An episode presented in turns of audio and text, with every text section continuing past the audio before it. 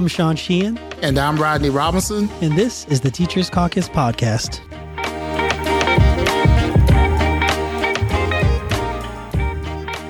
This meeting of the Teachers Caucus Podcast is now in session.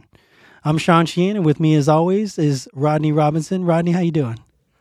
I'm good, man. Just maintaining and keeping the focus. I hear you. I hear you. Stay hanging in there. Well, listen, get excited though. I mean, I know you. I know you're already acquainted with our guests, and I've had the pleasure of meeting them just the one time, but I, I, I know I could spend hours with them. We're talking to Mr. Jose Vilson this evening. Jose, how you doing? Yeah. Go ahead. I'm good. How are y'all? New York is in the building. Yes, sir. Yes, sir. You know the vibes. well, let me give you the. I'll give. Let, let me read Jose your official bio, and then we'll launch into it. So, Jose Jose Luis Vilson is a veteran educator. He's a writer. He's a speaker. He's an activist in NYC. He's the author of "This Is Not a Test: A New Narrative on Race, Class, and Education." He's spoken about education, math, and race for a number of organizations and publications, including New York Times, The Guardian, TED, El Diario, La Prensa, and The Atlantic. He's a national board certified teacher, a Math for America master teacher, and and this is where we're going to spend a lot of our time, the executive director of EduColor, an organization dedicated to race and social justice issues in education. He's currently, and congrats on this, a doctoral student studying sociology and education yes, at Teachers College, Columbia University. And he's now on the board of directors for the National Board of Professional Teaching Standards and Power My Learning. I think we got it all in there, Jose. How, is that accurate? Is it? Yeah, that's that sounds right. pretty good. Though um, now now you got to give me ten more minutes. So what's good? Stay doing big gotta things. Tighten so up my gotta tighten up my bio to to, to be as esteemed as Mr. Vilson. I know. Look at, these, look at these teachers of the year out here talk about my bio. Get out of here. hey, well let, us let's, let's cut right into it because this is this podcast is all about just getting to the point. And so, tell us what's going on in New York City. What's what's top of mind for you and educators in NYC in 2021? COVID. I, I don't know how else to put this, but COVID. I, I don't get how we're still talking about post COVID or when we used to have what? No, no, no. We have COVID and we still have a whole bunch of folks who haven't gotten the vaccine and we still have a lot of this skepticism and we still have white supremacy and all sorts of things that are invading our schools. And so as a result, COVID is still the issue. And we have systems that are uh, highly irresponsive to the needs and concerns of most our most disenfranchised folks out there too. So in New York City, I mean New York State, and frankly the country and probably the world, like COVID, that that's where my mind is at twenty four seven right now. Yeah, that's a trip. You know, we got rid of it out here. I don't. What's going on in Virginia? I don't know if you knew that. Texas, Texas don't deal with it anymore. I don't know if you knew that. We're back open for business. We've been open. So, well, Virginia's bragging because they're like, we're the top state in the South with the highest vaccination rate. I'm like, eh, is that really something to brag about? Because that's still pretty low, in my opinion. But, you know, that's what we're doing. We're just going to move on as if nothing is out there, you know. it's crazy. So now, now, Jose, you all just just started going back in person, though, right? Yeah, so we we actually opened school at the regular time, and actually a lot of the charter schools opened a couple weeks beforehand too. What does the case situation look like with, with quarantine and all with with the schools just opening?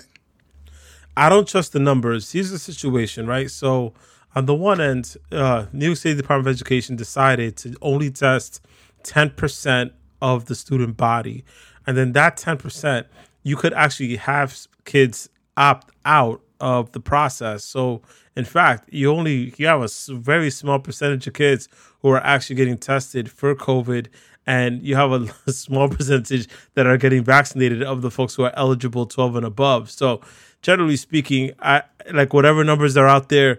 It's hard to determine whether or not those are the uh, factual numbers or they're just things that like, oh well, you know, it's it's cool. And even then, we still have a bunch of schools that ended up shutting down and then like being closed and remote for two weeks, but we never really created uh, thorough safeguards for how remote was supposed to look like. So it, it's a lot right now, all at the same time. But the schools are just now reopening, right? Were y'all clo- were you virtual last year, or was there some mix of in person? How, how was that decision making rolling out? It was weird. I mean, some places were full remote, some places were hybrid. It depended on where you were and whether or not your administrator uh, and whether teachers were, you know, uh, going to take their medical leaves, like all these. It was just so many different things happening all at once. That was basically like school to school, district to district, which is why you know a lot of the keep schools open folks were mad because their districts wanted to shut down completely, and meanwhile, like my district was able to go through uh, both hybrid and virtual because we had different options for five day a week. And even then, like my son's school had a bunch of different cases that had to be shut down over the summer at some point too. So, like I said, school to school, district to district, it, it's just all a mess. Ronnie, how did that look where you're at?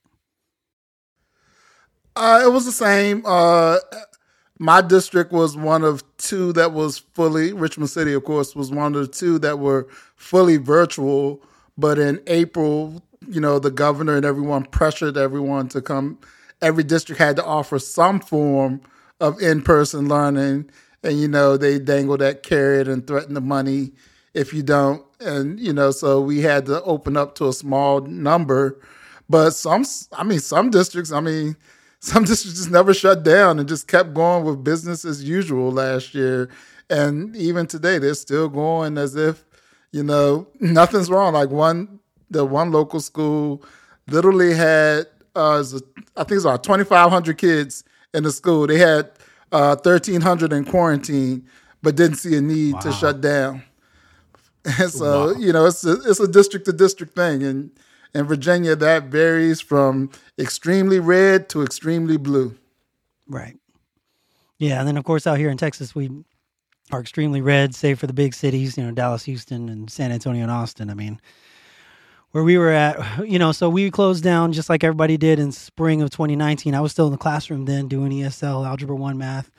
And then I stepped out that following year um, and and we were really just kind of we were back open for business, you know. And I would say, you know, the the mask wearing was still pretty high though.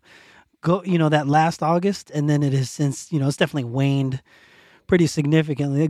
We saw some good news this week though. The pediatric cases, at least in North Texas, have really dropped significantly. It's kind of plateaued for your folks that are. Uh, uh, like 20 to 29, 30 to 39 is how they measure that that increment. And so, it, you know, it just kind of ebbs and flows. But the pediatric cases, which was the thing that was more concerning, was has dropped off. And, and and Jose, you're you're a father, and I'm a father too. And those are the, when you work for the system, and then you are also sending your kids to that same system. I mean, it's stressful. That's a whole nother level of stress that I think, you know, we want to elevate the teachers who are in that situation where you're having to weigh your family's own way well being as well as the students that you serve every day. I mean, have you heard it? What, are your facts. thoughts on that? That's facts. I think what people need to recognize is that yes, teachers are human beings, and that cuts across multiple things too. So like, there are enough teachers, for example, who uh, don't believe in vaccination. oh my gosh, can't believe I'm saying this. I'm gonna say it. I don't care. like yo, there are too many people who do not believe like in intervention measures, who want to, you know, keep schools open regardless, all this other stuff. And a lot of them happen to be teachers, just like you and me. And there are others yeah. who, you know, we went as, by the way, this is especially true for teachers of color. We went ahead and like took the next steps over and said, nah, we want to get masked and vaccinated. We want to do all the things to make sure our kids are able to come in safe. So, like, whatever your orientation is around, like, you know what you think about COVID. I no doubt, but you know people are actually straight up dying. So um, it's hard out there because I think you know on top of so many of our colleagues having passed away in the last 19 uh, months due to you know any number of diseases and issues, um, we have a crumbling system that consistently asks educators to take the brunt of whatever's happening within society instead of transforming society to be better so that schools can actually be better along with it right? So like teachers can't solve every single problem that's out there and yet it just got foisted upon us and covid even more so. So we just became like either the the the heroes or the uh the scapegoats for everything and all points in between. I agree with that because it seems like you know, society has ripped away the social safety net and just says school is the social safety net. you know, you have to catch everything from, you know, medical diagnosis to mental health to feeding our kids. Everything is left up to the schools. And quite honestly, you know, now I've having this conversation all day, literally all day, talking friends off the ledge because this isn't sustainable. You know, this right. uh, the way we are right now, it is not sustainable. And with like you said, people are going about business as usual. Hey, let's get some more testing in. Let's do this. You know, and it's just like it's COVID, man. Everybody's just struggling just to maintain right now. But we're being forced into these things, and it's just it's too much, man. And uh, like I was telling people all day, I don't know how this is sustainable. Every meeting I've had this week has turned into a we can't do this much longer, you know. And so that's real. Yeah, yeah, no, yeah. And that, I know Texas is going through some of the same things. Yeah, you know that burnout is hitting a lot faster. You know, it's that way. You're weighing your own well being versus that need to serve the kids. And, and and we as educators, you know, it's like if it's not me, then who's it gonna be? I mean, that's that's the struggle that yeah. in other professions, you know, when I was a server at Chili's and I wasn't going to show up, like there were other people that are going to pick it up, right? No sweat, don't worry. The Dr. Yeah. Pepper will get passed out, the ranch will get delivered. It's all good. when you're not in the classroom in front of the kids, that's more work for you as the educator. The burden, yes. you shoulder that burden, right? And so let's let's pivot. I know, yeah. you know, I know teachers are tired of the COVID talk. What what's that second top issue going on in New York City? What's what's going on? Oof. Oh man, I mean, I think you're right, uh, but I gotta just pull back a little bit too because I think you're right about some. Is that like this era has definitely made people reflect on the teaching profession as something that's viable, as with every other profession too. Like, have, how many job changes have you seen like on Facebook or on Twitter or whatever? Everybody's like, oh, like I gotta change jobs because now like I can actually see myself in this. It's like, okay, great, I'm happy for you, but then you know with teaching like the problems were before COVID. We had issues with any yes. number of things before COVID, and all this did was accelerate it. It didn't actually like you know do anything but accelerate. Like it put an exponent on everything that we were already talking about as as educators. Um, There's a math talk. You said put an exponent on it. yeah, you, listen. you know I had to get by with. I had to put a little something on it. Um, the second issue is generally all the issues that were happening before COVID. So like COVID for me is just like that amplifier that says, all right, like whatever issue we had before COVID, we're gonna go ahead and multiply that by like ten. We're gonna multiply that by twenty. So um, when I look at students who are, are are struggling right now when it comes to their economic situation, and we still see like hyper segregation within our schools, um, it's evident to me that like too many of our kids still feel like they don't belong in our schools. Uh, too many kids, especially our black and brown children who make up the majority of our school system, don't feel like their schools love them back. Uh, and, you know, not to say that institutions will ever love you back in the way they, they deserve, right? Because that's what institutions do. But it is to say that at the very least, like the adults who serve there should try their best to like make some sort of environment that makes kids feel like, oh snap, like I actually feel cared for in this space, and that's not necessarily happening. And then of course tie that to the economic stratification that's happening here. Like you see all those high rises, and y'all been to New York, so I know this. Like you see all these big high rises all over the place, right? But then you know only a couple miles away you have some of the poorest like project buildings out there, like in the country. So all that to say, um, New York City has a lot of work to do, and I don't really care about like red state, blue state, all that other stuff. I rather talk about like you know who's got the wealth, who's got power, who doesn't, and then talk to me about that, right? Because what people don't understand is that New York State, like if you take out uh, New York City, Albany, Rochester, Buffalo, and Syracuse, it is a red state. Right. it is yeah, a red right. state. Yeah. Right. So like, I, if I'm not mistaken, Mississippi has more blue districts than uh, New York does. And in fact, like Texas has about the same number of districts as like New York does in the way of blue and red or whatever have you, proportionally when you look at those maps. But uh, you know, redlining does things, segregation does things, and so you know, New York has a lot of work to do. We got a lot of work to do in the city and the state overall. How is the the the CRT? How I know you know New York is not a major battle, but how is it you know statewide in New York? They put up a bill. We laughed. I mean, what? It, that's cool. Like, okay. I, so here's what I feel about CRT. Like, number one, I, you know, a helpful tool is this. If you actually read the work by Crenshaw and Bell and so on and so forth, Yeah. like the way you tell, I, I know y'all know it is, you know, these listeners they got to hear this though. Yeah. You got to explain it like a pre kindergartner. Oh, so CRT just means there's racism and you could do something about it. Oh, wait, what? Like, this is what we're arguing about? This is what we got all these bills going up for? Like, once you talk about it in that simple form, it becomes much easier to say, all right, put up all the bills you want, but guess what? I'm gonna still teach the truth in my classroom. And that, you gonna are you gonna put up a bill against the truth? I mean, is that what you want to do here? You could do that. Uh, you know, it's 'cause just, the- good- the- the it's so talking wild points- to me. the talking points they're getting from is there there racism exists and there's something we can do about it and it's your fault. That's like they folks have tacked that on and you're like what like who who's who keeps saying Please, you know we, let's we just had a- my feelings. Please don't. the earlier Don't version we had we've had if if you guys are just now getting around to introducing the bill texas doubled down and we passed a second bill on it okay we went round two on it because the first time we didn't quite get it right like the, the governor was like hey hey listen uh, you know we got some of those boxes but there's a couple more we got to get and we i Yeah. specifically remember the bill text on the first one that said like teachers can't present like information that that are you know say things in such a way that it creates guilt or anguish on the part of like the student if that's associated with their own like racial background or, Yeah. or gender and you're like if it creates anguish or guilt gosh how do you even like measure that like luckily Because I got a list. Oh no, no. Wisconsin has created the list. Have you seen Wisconsin's bill?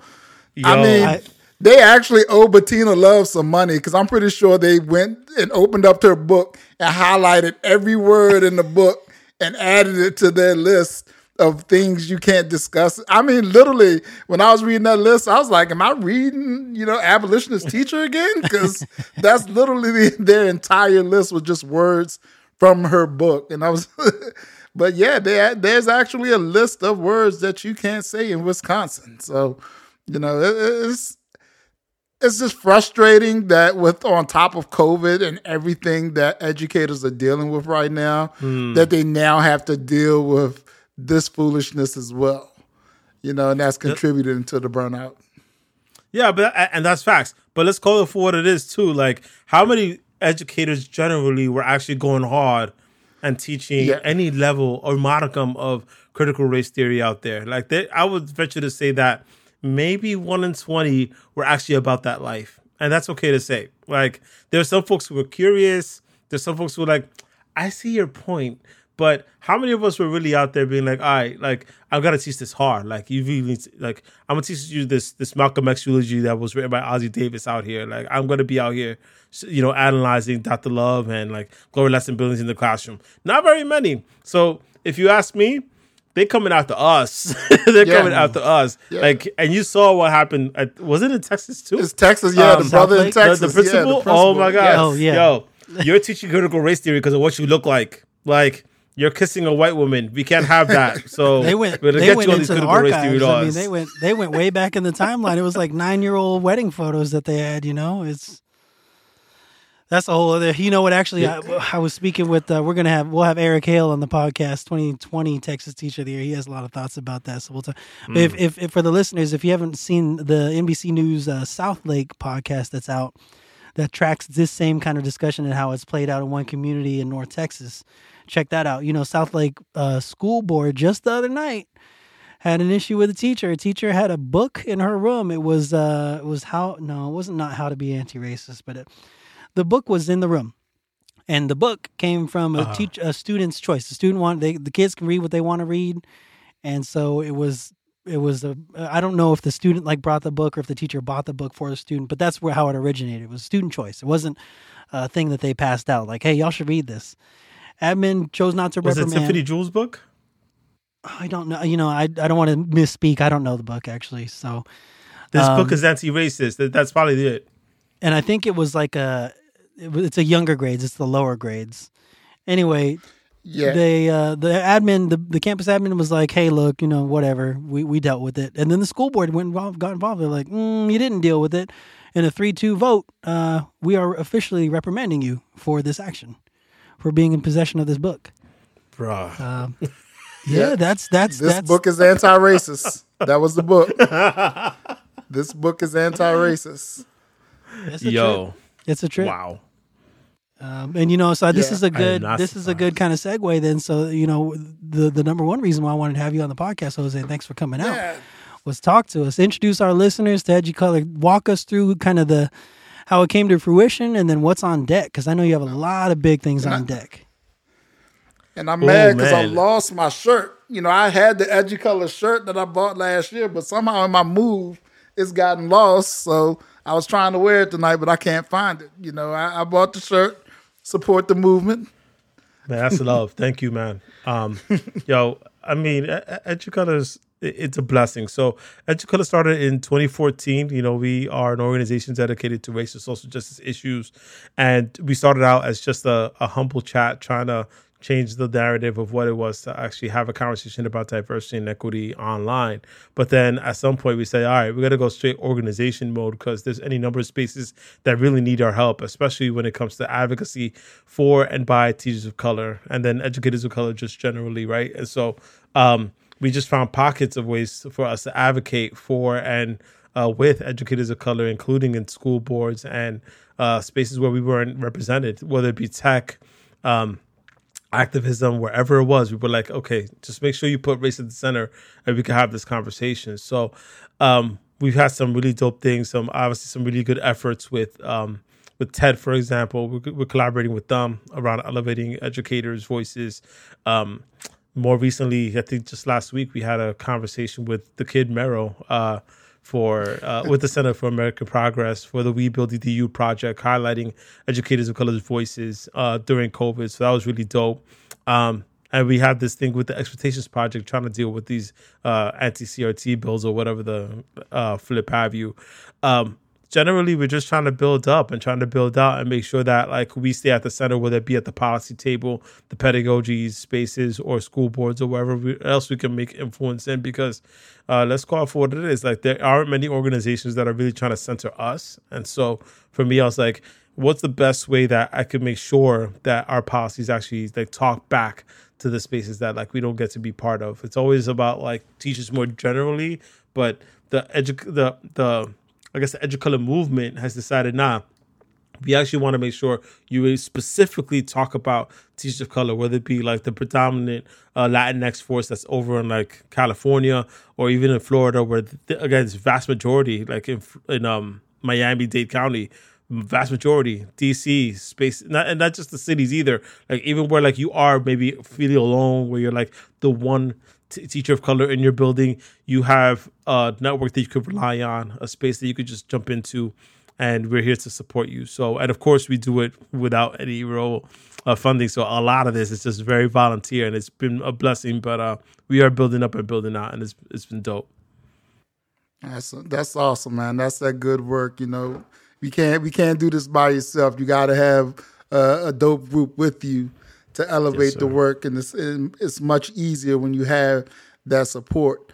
And so, what is let's say what is one legislative thing you you want the city of New York or the state of New York to just say, look, we need to get serious about this. What will be your legislative priority? I mean, besides the recruitment and retention of teachers of colors, you know, that's always going to be my thing, like for sure. Because, you know, even when we have 46% uh, educators of color in New York City, what I also noticed informally is that, like, the poorer the district, the more teachers of color they are, which means that the richer the district, the less teachers of color they are. So outside of the big five that I mentioned earlier, you have about two or three percent teachers of color in those spaces where like you have a student body that is like 50% 60% like that is absurd. Um, and a lot of that is the forces that are you know hiring. You can say all you want oh like we don't have enough teachers of color but you actually have to hire folks. And then when they get to the room you actually have to care whether or not they get to be full human beings in those spaces. And y'all know exactly. what i'm talking about. Like exactly. they want our faces. They want our faces but they don't want our direction. They don't want our advice. Like they're very good at saying, "Oh, like if y'all could just be disciplinarians and overseers, like we'll take care of you, right. whatever have you." And it's like, no, no, no, no, no. We come in as full human beings, and so when you hire me, you go, you know that I'm really good at my job. A, because I had to work so much harder to get to the position that I'm at. I had to do all these licensure things that like were already systemically against me uh, even being here. And then third, like you know the kids relate to me because I actually work hard on building relationships. And even especially with white children like the fact that I'm in a school district with yeah this is just me being an example right? Like just if I'm out there somewhere in a suburb or in a rural space and I see all like white children in front of me, I'm still using the same pedagogical tools that I would use with my students of color unapologetically. That deep relationship building, that uh, contextual learning, that uh, ability to translate real world issues to what's happening in their own lives. Like those are things that you consistently see when it comes to educators of color. Not to say that all of us are doing it, but enough of us are doing it where you know we're we can really do really profound work with the spaces that are often antagonistic towards our being. But you got to put you got to do the work. So in New York State for me, like make sure it's not just recruitment retention it's also about our experiences when we get into the classroom so we can actually recruit and retain and retain, like actually hold on to the humanity of the teachers that are in there Man, that's great definitely, stuff. So, definitely. so for our listeners, direct them. Where can they go? How do they get involved? What's what's the next step for them? Listen, I mean, we we've been very blessed. You know, thanks thanks a large part to so much of the work that we've done in the last year. Shout outs to Hey Makoda, Yamil Baez, Julia Torres, Lorena Hedman. Uh, y'all know Squad, Squad, Squad, Squad.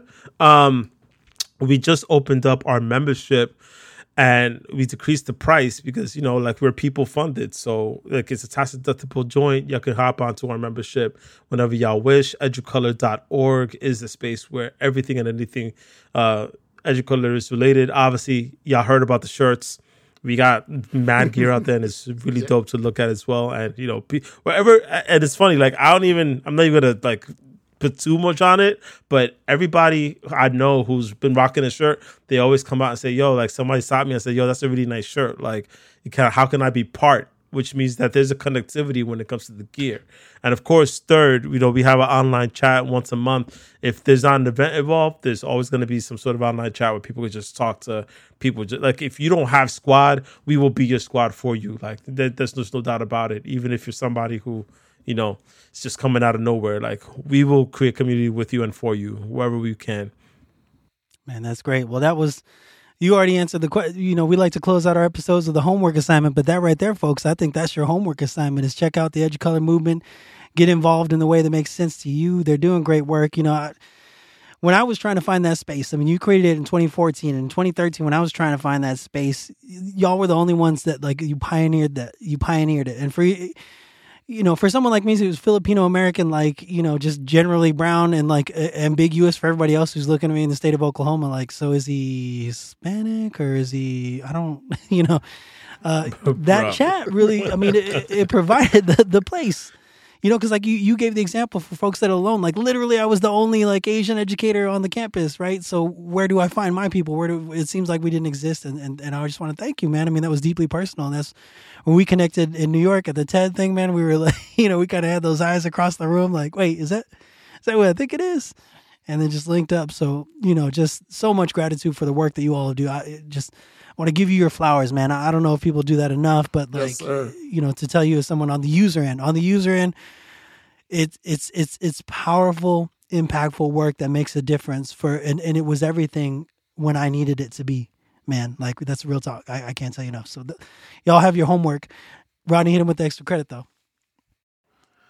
I mean, I just appreciate just show my love and the flowers because you don't realize, but like when I met you in Austin, that was like my first major speech as teacher of the year and so mm. as national teacher of the year. And so it's just like, you know, just nervous and trying to figure things out. And, you know, I remember us sitting and having dinner that night and you just dropping nugget after nugget after nugget on me that just allowed me to make it through this year. And so I just wanted to say I appreciate you that for for just being that creating that community, opening up that space for me to try to find who I am and, and as I went along the journey and I you know, I've come a long way since that one night, you know, trying to figure things out. But, you know, I appreciate appreciate that love. But the extra credit, you know, like uh just find out what's going on, you know, support the movement, support what's going on. And, and if you're out there and you're in New York, you know, support the Educolor movement,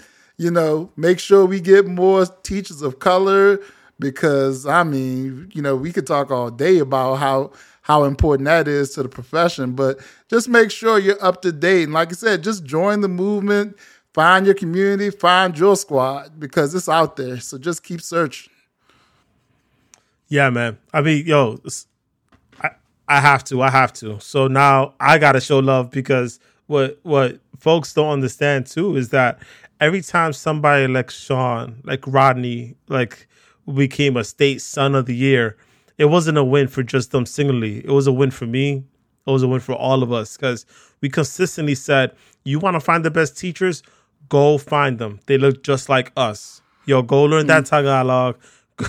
Yo, go go get that, you know, collard greens and go go holler at us at our neighborhoods in the spaces where we provide influence and raise up our people consistently. And so when I tell you, like Rodney, when he won, I literally said, "Yo, let me go find out like what number he was in terms of like uh teaser of the year." When I found this man was the third black male educator, like I found that. All the other reporters they were biting off me because I was like, "Yo, that's my guy right there. I don't care what any of y'all say." and then you know, meeting Sean, I was like, "Okay, so we out here. Like, you're gonna represent." So it's not just about the color too. It's also also about the energy, right? Like, yeah. you want fam, you want squad you bring them in. You say, all right, you, I need, I'm going to represent with you. I'm going to go hard for you. Like out there, wherever you are, I got to make sure I pull you up with you because this, like, we, we only got us. We only got us. So even if people don't know who I am, I'm like, yo, yeah, all y'all people who run these big organizations, who run all these unions, go find my people. Go find Sean. Go find Rodney. Go find all all our all beautiful people go learn how they teach, how they do their work, because we need to keep pulling them up. And so thank y'all for being y'all as well. All right. You know, we appreciate you. Thanks for coming out on the show. Jose, you can find him uh, you can find him on Twitter at the JLV, on Instagram at the Jose Vilson. That's J O S E V I L S O N. And website is the same, the T H E Jose Vilson.com. Also follow Educolor on uh, everywhere at edu color c o l o r m v m t for movement. Um, Rodney, any closing thoughts? I'm just like I said, I just appreciate it. You know, I like how you, you know, you dropped that, that Nino Brown on us. We all we got. You know, I mean, CMB, we all we got. You know, but yeah, just appreciate it, man. Thank you for coming out tonight. Yes, sir. All right. Thanks for listening in. This meeting of the Teachers Caucus podcast is now adjourned.